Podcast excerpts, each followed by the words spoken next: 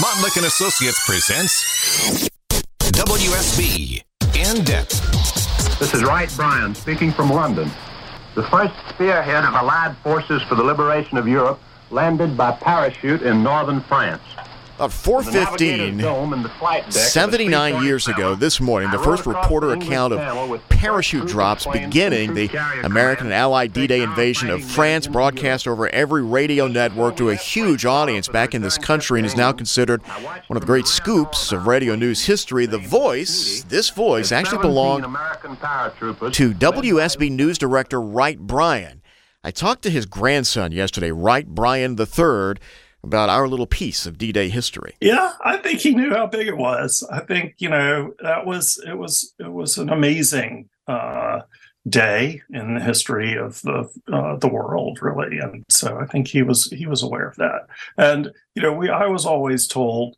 Of course, I wasn't there to listen to it, you know, but I was I was always told that it was like I don't know the Prime Minister of England, President of the United States, uh, the uh, King of England, and he was on, and it was him. That's about the way it went. The jump lights, a small bank of signal lamps, were gleaming beside the door.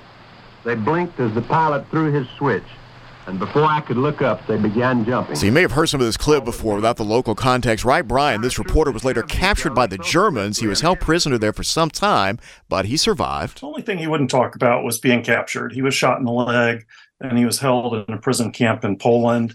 And uh, throughout his life, he went to regular um, conventions of former um, former POWs from that camp, and they all stayed tight.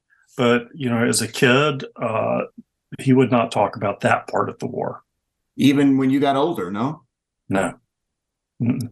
He could easily have become a national celebrity. He made such a splash there on D Day, but instead, Wright Bryan came back to Georgia. He loved Georgia. Yeah. Uh, when he came back, he, you know, took his uh, story and went and visited every single county in the state, like a politician in a way, but it was, you know, sharing his story of the war and and um, you know what he had seen. And back then, you know, people were much more isolated than they are today. So it was, you know, to have someone come and look you in the face and tell you the tell you the tell you what happened was important.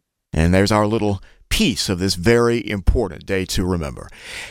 Oh, oh, oh, O'Reilly! You need parts? O'Reilly Auto Parts has parts. Need them fast? We've got fast. No matter what you need, we have thousands of professional parts people doing their part to make sure you have it. Product availability. Just one part that makes O'Reilly stand apart. The professional parts people. Oh, oh, oh, O'Reilly